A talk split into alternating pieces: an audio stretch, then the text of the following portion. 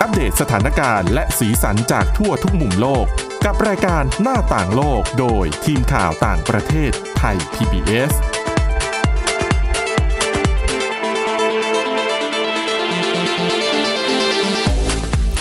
สวัสดีค่ะ คุณผู้ฟังคะต้อนรับเข้าสู่รายการหน้าต่างโลกค่ะ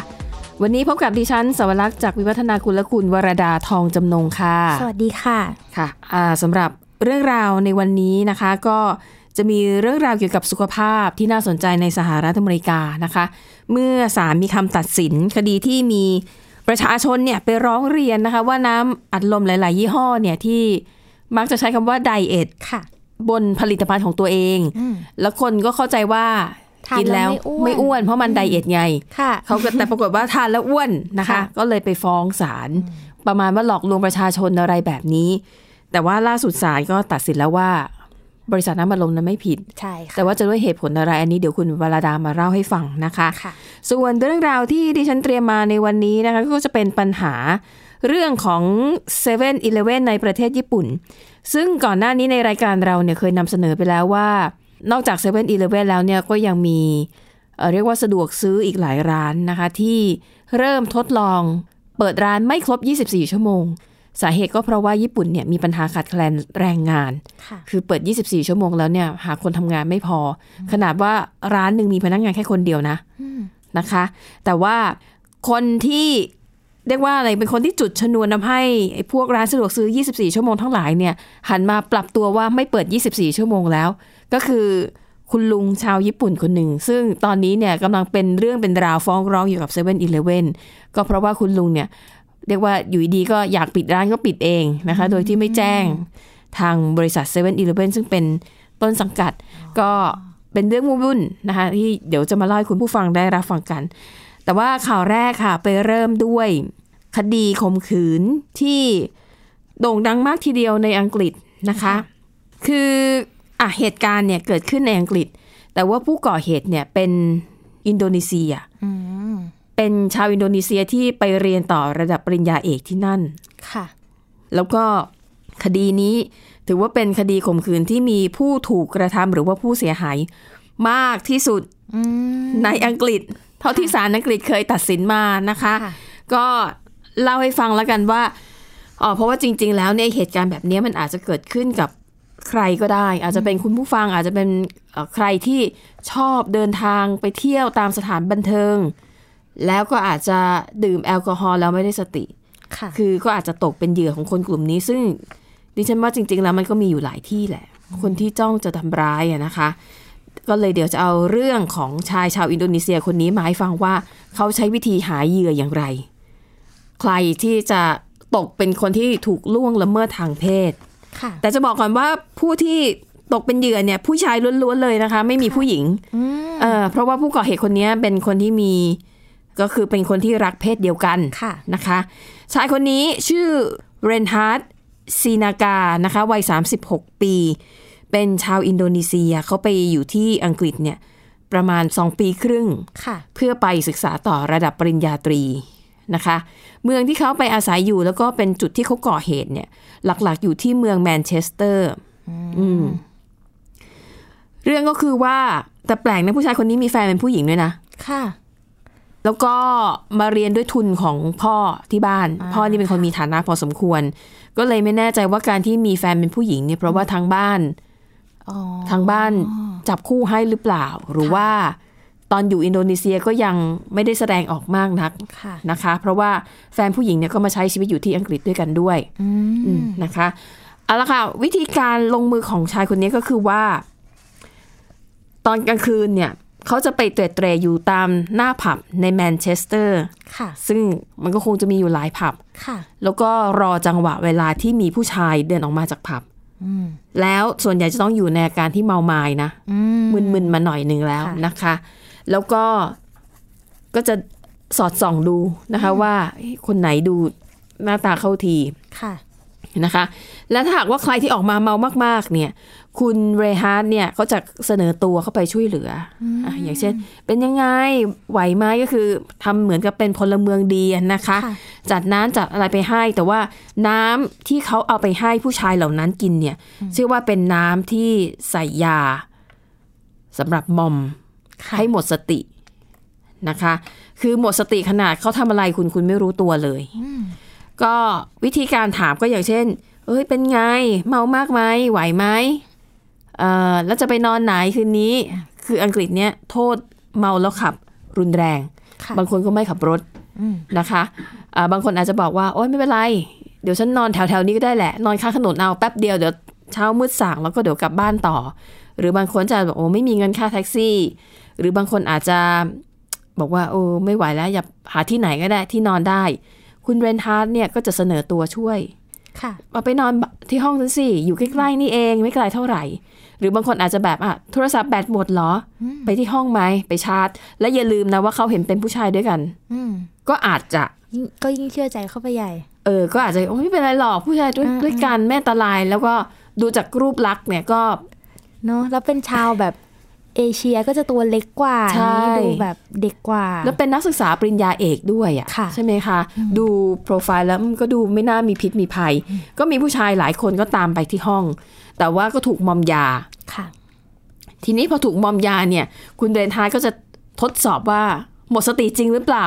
ด้วยการหยิกที่สะดือ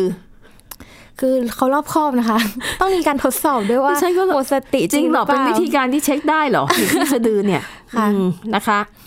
อ่ะก็ อันนี้ก็คือข้อมูลเขาเล่าให้ตำรวจฟัง ค่ะ นะแล้วนั่นแหละ พอเช็คแน่นอนแล้วว่าหมดสติก็จะลงมือข่มขืนผู้ชายเหล่านั้นนะคะ ทีนี้อย่างที่บอกว่าพอถูกมอมหมดสติเนี่ย ผู้ชายจำนวนมากไม่รู้ตัวว่าเกิดอะไรขึ้น ค่ะ แล้วพอเขาทำอะไรต่อมีอะไรเสร็จแล้วก็จับแต่งตัวเรียบร้อยเหมือนเดิม ซึ่งหลายคนตื่นมา แล้วไม่รู้ว่าตัวเองถูกข่มขืนไปแล้วเมื่อคืนนี้ อืม นะคะ แต่ เอ่อ ก็ยังมีผู้ฟ้องร้องที่รู้ตัวจำนวนมากอยู่ใช่ไหมคะ ไม่ไม่มีแค่คนเดียว อืมอืมอืม มันมีเหตุการณ์เพราะว่ามีเหยื่อคนหนึ่งอายุ 18 ปี ปรากฏว่าเหยื่อคนเนี้ยจู่ๆก็ได้สติขึ้นมา ตอนที่กำลังถูกกระทำชำเรา อ่า อันนั้นนะคือเท่าที่ตำรวจแจ้งนะคะ มีคนนี้คนเดียวที่รู้ตัว ค่ะ แล้วก็เลยไปแจ้งความ อันนี้แหละค่ะถึงเป็นที่มาที่ทำให้คุณเรนทาร์ตเนี่ยถูกตำรวจดำเนินคดีตำรวจก็ไปตรวจค้นที่บ้านเอ่อแล้วก็บอกว่าไอ้ชายหนุ่มวัย18 ปีที่รู้สึกตัวตอนที่ถูกละเมิดเนี่ยนะเขาก็หนีออกมาแล้วไปคว้าโทรศัพท์ iPhone ค่ะ ของเรนทาร์ตออกมาด้วย แล้วก็ไปแจ้งความ อืม นะคะตำรวจก็ตรวจเอ่อข้อมูลในโทรศัพท์มือถือ ก็พบว่ามีทั้งภาพ ถ่าย ภาพคลิปวิดีโอจำนวนมาก ตอนที่เรนฮาร์ดเนี่ยกำลังก่อเหตุ ค่ะ แล้วมีบางครั้งเนี่ย ถ่ายรูปบัตรประชาชนของเหยื่อเอาไว้ด้วย แปล กจัง เหมือนกับอาจจะมีความเป็นโรคจิตหน่อยๆแล้วป่ะ อืมค่ะ เหมือนกับ เก็บไว้ชื่นชม เก็บไว้ดูคราวหลัง หรืออยากจะรู้ชื่อนามสกุลเผื่อจะติดต่อไปทีหลัง มี ค่ะ อย่างที่บอกมีเหยื่อบางคนไม่รู้ตัวไง อืมอืม คิดแค่ว่าตัวเองหลับหลับไปเพราะว่าเมาตื่นมา ค่ะ แล้วก็หายแต่ปรากฏว่า หลังจากที่ก่อเหตุไปแล้วเนี่ย มีเหยื่อหลายคนนะคะ ที่คุณเรนทาร์ตเนี่ยค้นค้นหา Facebook ของคนเหล่านั้น แล้วก็แอดขอเป็นเพื่อน อืม แล้วก็ทำเหมือนกับไม่มีอะไรเกิด ค่ะ ขึ้นนะคะอ่ะทีนี้ย้อนกลับไป พอชายหนุ่มวัย18 ปีที่รู้ตัวเนี่ยนะ ไปแจ้งความตำรวจก็ไปตรวจค้น แล้วก็สืบไปสืบมาเขาบอกว่าน่าจะมีคนที่ถูกชายคนนี้เนี่ยข่มขืนมากกว่า 190 คน อื้อหือจะแต่สง เยอะมากนะ ค่ะ นะคะ แล้วทีนี้อย่างที่บอกว่าในมือถือของชายคนเนี้ยมันมีข้อมูลของคนที่เขาถูกของคนที่เขาไปล่วงละเมิดไว้เยอะมากตำรวจเนี่ยก็ติดตามไปหาคนเหล่านี้ติดต่อไป เกือบทั้งหมดบอกว่าไม่รู้ตัวเลย ค่ะ เขาถูกล่วงละเมิด แหมแต่พอ จริง เป็น เหรอ ผู้ชายหรือด้วยหรือเปล่าเลยแบบอ่ะฉันไม่รู้ตัวละกัน เป็นไปได้ไหม อ๋อเหมือคะนกับว่า รู้แต่ไม่ อ่ะ อยากจะ ไม่อยากจะบอกว่ารู้ เดี๋ยวรู้สึกจะเสียหน้าอย่างนี้ ใช่ ใช่ไหมคะอ่าฮะ อันนี้เดาดู เดาดู นะคะอ่ะก็คือเท่าที่ตำรวจมีหลักฐานเนี่ย ก็คาดว่าน่าจะโดนไปแล้วประมาณ 190 คน แต่ก็ระบุตัวตนได้แค่จำนวนหนึ่ง มีบางส่วนที่ระบุตัวตนไม่ได้หรือว่าติดต่อไม่ได้นะคะ แน่นอนตำรวจก็อยากจะให้ผู้ที่เสียหายเนี่ย มาให้ข้อมูลเพิ่มนะคะ เพื่อที่จะได้ดำเนินคดีลงโทษกับชายคนนี้เอ่อก่อนหน้านี้เนี่ยศาล ในชั้นต้นเอ่อชั้นอุทธรณ์เนี่ยตัดสินไปแล้วนะคะ ในชั้นอุทธรณ์เนี่ยศาลตัดสินให้จำคุกตลอดชีวิต แล้วก็ เรียกว่าจะขอลดหย่อนโทษได้ก็ต่อเมื่อจำคุกไปแล้วอย่างน้อย 20 ปีเท่านั้น ค่ะ ถึงจะขอเอ่อลดโทษได้นะคะ แต่ว่าล่าสุดนะคะศาลฎีกาเนี่ยตัดสินก็ถือว่าเป็นอันสิ้นสุดแล้วนะ ตกลงว่าศาลตัดสินจำคุกตลอดชีวิตเช่นเดียวกัน แต่ว่ากำหนดเอ่อเวลาจำคุกเอ่ออย่างน้อย 30 ปี อืม หลังจาก 30 ปีไปแล้วเนี่ยถึงจะขอลดหย่อนโทษได้ ค่ะ นะคะ ก็โทษหนักมาก อืม อ่ะอันนี้เออเลยมาเล่าให้ฟังนะคะ แล้วก็สถานที่ที่เขาเรียนเนี่ยคือมหาวิทยาลัยแมนเชสเตอร์ด้วยนะ อืมก็ค่อนข้างมีชื่อ ใช่ ก็คือการศึกษาก็ดี และเชื่อว่าอยู่ที่อินโดนีเซียนี่ก็จะน่านาจะเป็นครอบครัวที่มีฐานะ ค่ะ นะคะอ่าแล้วก็มีคนไปนักข่าวนี่ก็ไปสัมภาษณ์คุณพ่อของมิสเตอร์เรนฮาร์ด ค่ะ คุณพ่อก็เหมือนกับยอมรับสภาพอะนะคะ แล้วก็บอกว่าก็คำตัดสินของศาลเนี่ยก็ถือว่าเหมาะสมแล้ว กับโทษที่ลูกชายของเขาเนี่ยได้ทำลงไปเนาะอ่ะเล่าให้คุณผู้ฟังนะคะ ก็หวังว่าจะเป็นอุทาหรณ์ใครที่นิยมไปเที่ยวตามสถานที่บันเทิงตามอ่ะย่านตอนกลางคืน ค่ะ แล้วก็อาจจะมีพฤติกรรมแบบเนี้ยเมาไม้ไม่ได้สติ แล้วก็ไม่รู้ตัวว่าเกิดอะไรขึ้นอันนั้นจะเป็นอันตรายต่อตัวเอง อืม นะเอามาเล่าให้ฟังเป็นอุทาหรณ์เดี๋ยวเราพักกันแป๊บหนึ่งนะคะ ช่วงที่ 2 ยังคงมีเรื่องที่น่าสนใจมาให้ตามกันต่อค่ะ หน้าต่างโลกโดยทีมข่าวต่างประเทศไทย PBS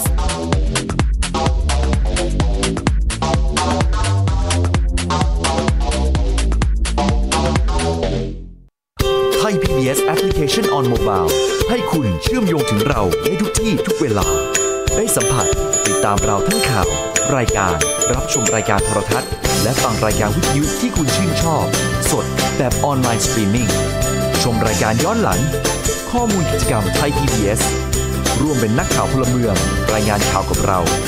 และอีกหลากหลายฟังก์ชัน ให้คุณดาวน์โหลดได้ฟรี ทุกระบบปฏิบัติการ ติดตามข้อมูลเพิ่มเติมได้ที่ www.thaipbs.or.th/digitalmedia เพราะวิทยาศาสตร์อยู่รอบตัวเรา มีเรื่องราวให้ค้นหาอีกมากมาย เทคโนโลยีใหม่ๆ เกิดขึ้นรวดเร็ว ทำให้เราต้องก้าวตามให้ทัน อัปเดตเรื่องราวทางวิทยาศาสตร์ เทคโนโลยี และนวัตกรรม ที่จะทำให้คุณทันโลก กับรายการ s c i e n d Tech ทุกวันจันทร์ถึงวันศุกร์ทางไทย PBS Digital Radio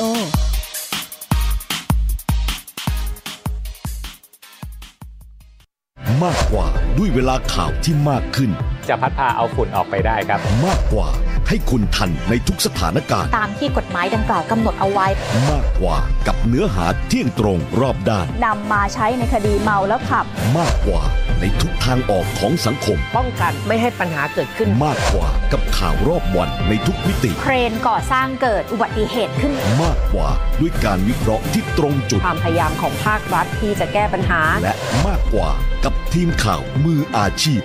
ข่าวไทย PBS ให้คุณได้มากกว่า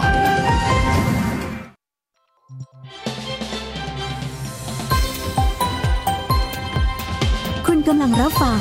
ไทย PBS ดิจิทัล Radio วิทยุข่าวสารสาระ เพื่อสาธารณะและสังคม หน้าต่างโลกโดยทีมข่าวต่างประเทศไทย PBS ค่ะคุณผู้ฟังกลับมาต่อกันในช่วงที่ 2 นะคะ เป็นเรื่องของปัญหา7 e เ e ่ e อในประเทศญี่ปุ่นเอ่อในรายการของเราเนี่ยเคยเล่าไปหลายครั้งแล้วนะคะว่าเอ่อมีนอกจาก7 e เ e ่ e แล้วเนี่ยเราก็ยังมีร้านสะดวกซื้ออีกหลายร้านในญี่ปุ่นที่ทดลองที่จะเปิดร้านแบบไม่ต้องเปิด 24 ชั่วโมง ค่ะ นะคะก็มีช่วงเวลาเปิดปิด สาเหตุก็เพราะ ว่า ญี่ปุ่นเนี่ยมันมีปัญหาเรื่องขาดแคลนแรงงาน อืม หนักมาก แต่ว่าจริง ๆ แล้วเนี่ยไอกระแสของการทดลองเปิดร้านแบบไม่ครบ 24 ชั่วโมงเนี่ยมันมีต้นเหตุมาจากร้านเฟรนไชส์อยู่ร้านหนึ่งนะคะ ของคุณลุงมิโตชิมาซึโมโตะนะคะ ค่ะ เอ่อคือคุณลุงคนนี้เขาก็ซื้อแฟรนไชส์ของ7 e เ e ่ e อมานั่นแหละ แล้วก็มาเปิดร้านของเขาเอง คนนี้แหละค่ะ คือจุดเริ่มต้นของเรื่องทั้งหมด เนื่องจากว่าเอ่อร้านเซเว่นของคุณลุงเอ่อมัตสึโมโตะแล้วกันนะคะ ร้านเขาเนี่ยอยู่ที่โอซาก้า แน่นอนพอซื้อแฟรนไชส์มาคุณลุงก็บริหารเอง ทีนี้คุณลุงเนี่ยเจอปัญหาว่าไม่มี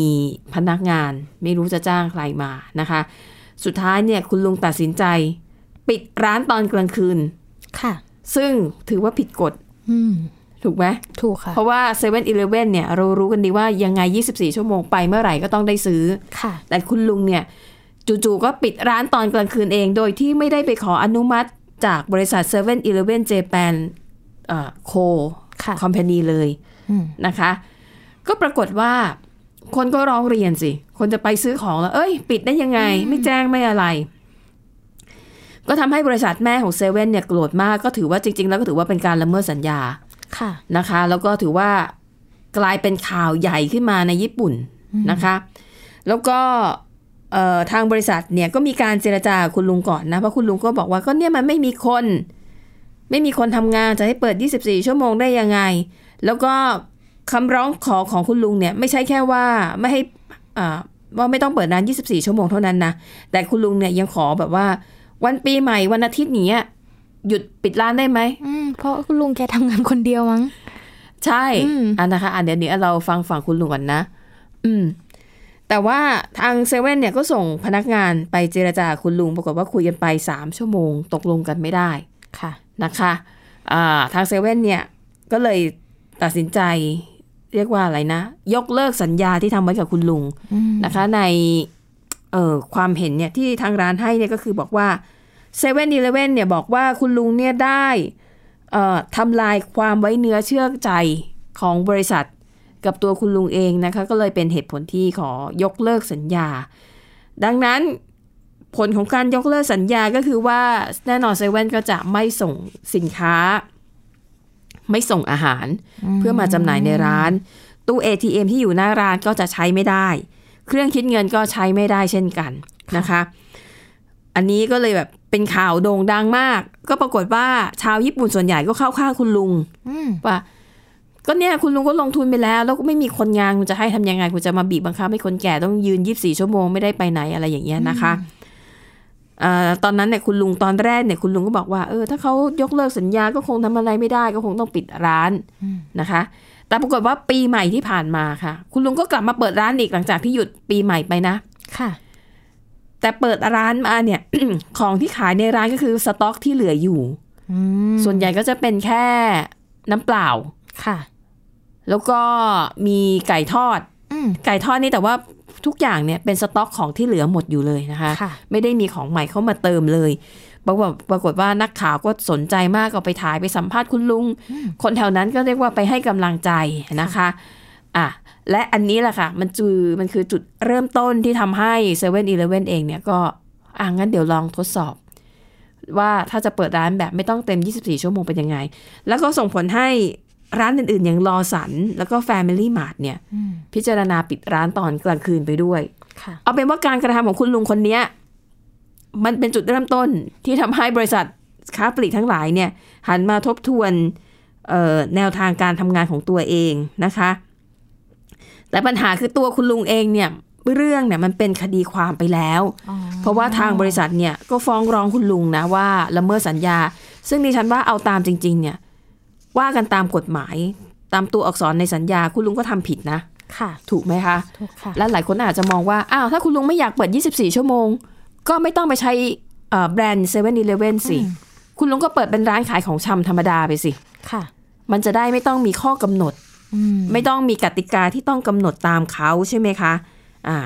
แต่ทีนี้ทางฝั่งของ7 e เ e ่ e อเนี่ยก็จะต้องฟ้องร้องคุณลุงเช่นกันในข้อหาละเมิดสัญญา ค่ะ แต่คุณลุงเนี่ยก็บอกว่าก็จะฟ้องร้องบริษัทเซเว่นเหมือนกันนะคะ ในข้อหา อ่าในข้อหาไปยกเลิกสัญญาของเขาทั้งนั้นที่เขาก็ให้เหตุผลแล้วว่ามันไม่มีคนทำงาน และเขาเองเนี่ยก็ต้องบริหารร้านอยู่คนเดียว แล้วจะไม่ให้มีวันหยุดวันอะไรกันเลยหรือไงนะคะ เพราะว่าจริง ๆ แล้วคุณลุงคนเนี่ยก็ยังอยากได้คำว่า7 e เ e ่ e อ ค่ะ นะคะมาก็คือยังอยากเป็นส่วนหนึ่งของ7 e เ e ่ e อนั่นแหละ แต่ว่าไม่ต้องการจะเปิดร้าน 24 ชั่วโมงเท่านั้นเองนะคะอ่ะอันนี้ก็เป็น เรียกว่าเป็นเทรนด์เรื่องของการทำธุรกิจที่กำลังเปลี่ยนไปในญี่ปุ่น เพราะว่าผู้ชายคนหนึ่ง ค่ะ นะคะ ทีนี้ที่ต้องติดตามกันต่อจากนี้ก็คือว่าแล้วการดำเนินคดีของทั้งสองฝั่งเนี่ย ผ ผลจะออกมาเป็นอย่างไรศาลจะตัดสินเข้าข้างใครนะคะอาว่าด้วยเรื่องของการค้าการขาย เห็นคุณบรดาบอกว่ามีเรื่องหนึ่งเป็นเรื่องของแหล่งท่องเที่ยวใน ใช่ค่ะ กรุงโรมประเทศอิตาลี ค่ะ ค่ะ ก็ล่าสุดค่ะ ที่กรุงโรมประเทศอิตาลีนะคะ เขาได้ประกาศ ห้ามพ่อค้าแม่ค้า ตั้งแผงขายสินค้าที่ระลึกบริเวณหน้าสถานที่ท่องเที่ยวต่างๆ ในเมืองแล้วค่ะ อืม พร้อมให้เหตุผลว่าพวกแผงขายของที่ระลึกเหล่านั้นน่ะเป็นตัวการทำลายภาพลักษณ์ของเมือง แล้วก็ทำให้ทัศนียภาพโดยรอบ ค่ะ สถานที่ท่องเที่ยวเหล่านั้นน่ะไม่สวยงาม อืม ค่ะ ค่ะ ก็สำหรับคุณผู้ฟังที่นึกภาพไม่ออกนะคะ แผงเหล่านั้นน่ะก็คือจะคล้ายๆในประเทศไทยก็คือเป็นรถเข็นบ้าง หรือเป็นแผงขายของที่จะขายของประเภท เสื้อยืด แก้วน้ อ๋อ ำ นึกออกนึกออก แม่เหล็ก ค่ะ รูปจำลองต่างๆ โปส ค่ะ การ์ดค่ะ ก็ถ้าถามส่วนตัวคุณสาวรักษ์นี่เคยไปกรุงโรมไหมคะ ยังไม่เคยเลย ยังไม่เคย ค่ะ ค่ะ แต่ว่าถ้าเกิดเห็นในประเทศไทยหรือไปตามแบบวัดพระแก้วเนี่ย คุณสาวรักษ์ นึ รู้ ก สึกว่า ภาพออกใช่แต่ คิดว่า รู้สึกว่ามันไม่เป็นระเบียบ ขาไม่เป็นระเบียบเนาะ แล้วก็อาคารแถวนั้นเนี่ย อืม จริง ๆ มันเป็นอาคารเก่าที่มีสถาปัตยกรรมที่สวยงาม ค่ะ แต่ว่าก็ถูกร้านค้าบ้างร่มกันแดดของร้านค้าบ้าง อืม มันบดบังทัศนียภาพไปหมดเลยอะ ค่ะ นะคะ จริงๆถ้าถ้าจัดระเบียบได้ก็น่าจะดีกว่า ค่ะ แล้วก็หาที่ขายของที่มันเป็นกิจจลักษณะ อืม เนาะ อาจจะแบบเป็นตึกเป็นอะไรเข้าไปข้างในเนาะ ใช่ใช่ค่ะ ก็ค่ะทางนายกเทศมนตรีกรุงโรมค่ะ เขาก็ระบุว่ามาตรการเนี้ยนอกเหนือจากเป็นการสร้างภาพลักษณ์ใหม่ให้เมืองแล้วเนี่ยยังจะมุ่งปรับปรุงเรื่องความปลอดภัย แล้วก็มารยาทของผู้คนแล้วก็นักท่องเที่ยวโดยรอบด้วยค่ะ อือฮึ โดย ค่ะ กฎหมายฉบับเนี้ยค่ะ ก็คือมีผลบังคับใช้ไปแล้วเมื่อวันที่ 1 มกราคม แต่จนถึงล่าสุดอะค่ะ ก็มีบางสำนักข่าวรายงานว่า ก็ยังคงมีแผงหลายแผงตั้งอยู่ อืม หน้าสถานที่ท่องเที่ยวนะคะ ก็คืออาจจะแบบยังไม่ได้เริ่ม อาจอยู่ในช่วงผ่อนผัน ใช่ค่ะ อ่ให้เวลาหา ใช่ ทางไปหาที่ตั้งจุด ค่ะ ขายใหม่ ค่ะ ก็อย่างไรก็ตามค่ะนี่ไม่ใช่มาตรการจัดระเบียบการท่องเที่ยวในกรุงโรมมาตรการแรก เพราะว่าก่อนหน้าเนี้ยกรุงโรมก็เคยมีมาตรการที่เข้มงวดอื่น ๆ มาแล้วหลายครั้ง เช่น ค่ะ ประกาศห้ามนักท่องเที่ยวรับประทานอาหารบริเวณสถานที่ท่องเที่ยวชื่อดังที่ชื่อว่า Spanish Steps หรือบันไดสเปนค่ะ อืม ก็แล้วก็ห้ามใช้กระเป๋าลากขึ้นบนไดสเปนนั้น ค่ะ แล้วก็ยังมีห้ามเอ่อเดินลงไปหรือลงไปเล่นในน้ำพุชื่อดังต่าง อือฮึ ๆ ซึ่ง ค่ะ ถ้าเกิดใครฝ่าฝืนก็จะต้องถูกปรับกันไปนะคะ อือฮึค่ะ ก็แต่ว่ามีนโยบายหนึ่งค่ะ ที่รัฐบาลกรุงโรมเนี่ยสามารถทำสำเร็จได้ไปแล้ว ก็คือการห้ามผู้คนห้ามแต่งกายเป็นนักรบโรมันสมัยโบราณนะคะ อ่า ที่ใส่เสื้อทูนิกชุดเกราะ แล้วก็ ค่ะ ถือดาบ ที่จะคอยยืนตามสถานที่ท่องเที่ยวต่างๆ แล้วก็ถ่ายรูป อืมอืมอืมเหมือน เรียกเก็บเงิน gladiator อะไรแบบเนี้ยนะ ใช่ ทำไมล่ะ ก็เขาบอกว่าทำลายภาพลักษณ์ ค่ะ ก็ตอนเนี้ยก็คือถ้าเราไปกรุงโรมก็จะไม่เห็นคนพวกนี้แหละแต่ว่าดิฉันว่า หมายถึงเป็นคนที่แต่งตัวแล้ว ใช่ มาถ่ายรูปกับนักท่องเที่ยว ใช่ แล้วก็เก็บเงินจากนักท่องเที่ยว ใช่ค่ะ อ๋อ ตอนเนี้ย ะ คือไม่มีเหลือแล้ว ม แต่ดิฉันว่าก็แอบเป็นเสน่ห์อย่างหนึ่งนะถ้าเกิดได้ถ่ายรูปกับพวกเขาถ้าไป แต่ก็ อ๋อ คงจะไม่เป็นระเบียบเนาะเขาคงจะเดินไป ค่ะ เดินมา ก็จริง ค่ะ ก็จริงค่ะ ก็ อ่ะอันนั้นก็เป็นความพยายาม ใช่ นะคะขค่ะองกรุงโรมที่จะจัดระเบียบเรื่องการค้าการขายให้แบบบ้านเมืองมันน่าดูมากขึ้นน่ะนะคะ จะได้เออนักท่องเที่ยวก็จะได้เข้ามาอย่างไม่ขาดสาย แต่อย่างที่คุณวราดาบอก แม้แต่เมืองไทยอ่ะ อืม อย่างที่บอกว่าไอ้พวกอาหารสตรีทฟู้ดแผง ค่ะ ลงแผงลอยข้างทางดูมันไม่เป็นระเบียบอะ อืม แต่ก็เคยคุยกับต่างชาตินะ เขาบอกว่า เอ้ยเนี่ยสิดีแปลก ค่ะ เพราะบ้านฉันน่ะไม่มี แล้วมันแอบดูเป็นเสน่ห์นิด เพราะว่าบ้านเขาทุกอย่างเป็นระเบียบหม ด แต่บ้านเราแบบไอ้คนที่มันอยู่ในที่ที่เป็นระเบียบ พอมาเจอความไม่เป็นระเบียบ ๆ ค่ะ มันก็เลยรู้สึกว่า เอ้ยแปลก อืม มีเสน่ห์อยากกินตรงไหนก็กินอยากทิ้งตรงไหนก็ทิ้ง อื มซึ่งก็ไม่ดี นะคะแต่มันก็เออเนาะก็มันก็ว่าต่างเรียกว่าต่าง ต่าง คน วัฒน ต่างก็ความคิดกัน ค่ะ นะคะอ่ะแต่อ่ะอันนั้นแหละนี่ก็เป็นเรื่องราวที่น่าสนใจที่คุณวราดานำมาเล่าให้ฟังนะคะ แต่ว่าวันนี้เวลาไม่พอนะคะเอ่อที่เราเกริ่นไว้ว่าคุณวราดาจะนำเสนอเรื่องราวของศาลสหรัฐที่ตัดสินคดี น้ำอัดลมแบบไดเอท ค่ะ ที่เอ่อประชาชนบอกว่านี่เป็นงานหลอกลวงนี่ทำไมใส่คำว่าไดเอทกินแล้วไม่เห็นผอมเลย อืม นะคะแต่ว่าวันนี้เวลาไม่พอซะแล้ว แต่ไม่เป็นไรเดี๋ยวเรายกยอดวันพรุ่งนี้นะคะ เดี๋ยวคุณวรดาจะนำเรื่องนี้มาเสนอกันแบบเต็มๆค่ะ อ่าสำหรับวันนี้ ขอบคุณสำหรับการติดตามนะคะ ก็คุณผู้ฟังสามารถพบกับเราได้ทุกวันจันทร์ถึงวันศุกร์ติดตามได้ทั้งทางวิทยุแบบดิจิตอลแล้วก็ทางเว็บไซต์ www.thaipbsradio.com วันนี้หมดเวลาแล้วค่ะ คุณผู้ฟังกลับมาพบกันใหม่ในวันพรุ่งนี้ เราสองคนพร้อมด้วยทีมงานลาไปก่อน สวัสดีค่ะ สวัสดีค่ะ ติดตามรับฟังรายการย้อนหลังได้ที่เว็บไซต์และแอปพลิเคชันไทย PBS Radio ไทย PBS ดิจิทัล Radio วิทยุข่าวสารสาระ เพื่อสาธารณะและสังคม